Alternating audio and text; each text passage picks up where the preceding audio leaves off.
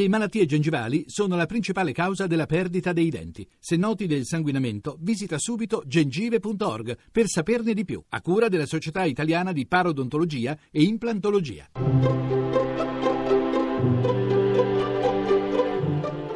Il pensiero del giorno.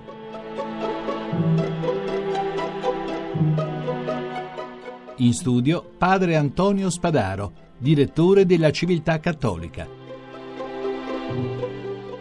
Ieri, 2 giugno, Papa Francesco ha dato un ritiro per i sacerdoti. Il Papa conosce bene la tradizione degli esercizi spirituali. Questa espressione è, a dire il vero, un po' curiosa. Esercizio e spiritualità sono termini che richiamano due campi associativi dal contenuto addirittura opposto. Gli esercizi ricordano la matematica, l'applicazione faticosa, a volte persino la meccanicità. Pensiamo anche agli atleti, quando si esercitano fanno gesti che servono ad allenare i muscoli, ma questi gesti non hanno nulla della bellezza del gioco o della leggerezza della danza, che invece sono forme di arte. L'esercizio è sforzo.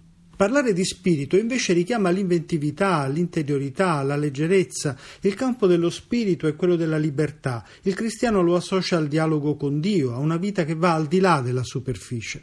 Ecco allora che parlare di esercizio spirituale può aiutarci. Ci ricorda che la vita dello spirito non è vaga, ha bisogno di tempi, di luoghi, di scelte. Bisogna dare tempo, prendere decisioni. Persino un tragitto in metropolitana o in bus allora può essere l'occasione per un momento interiore. A volte basta anche un solo respiro profondo per vedere le cose con occhi nuovi.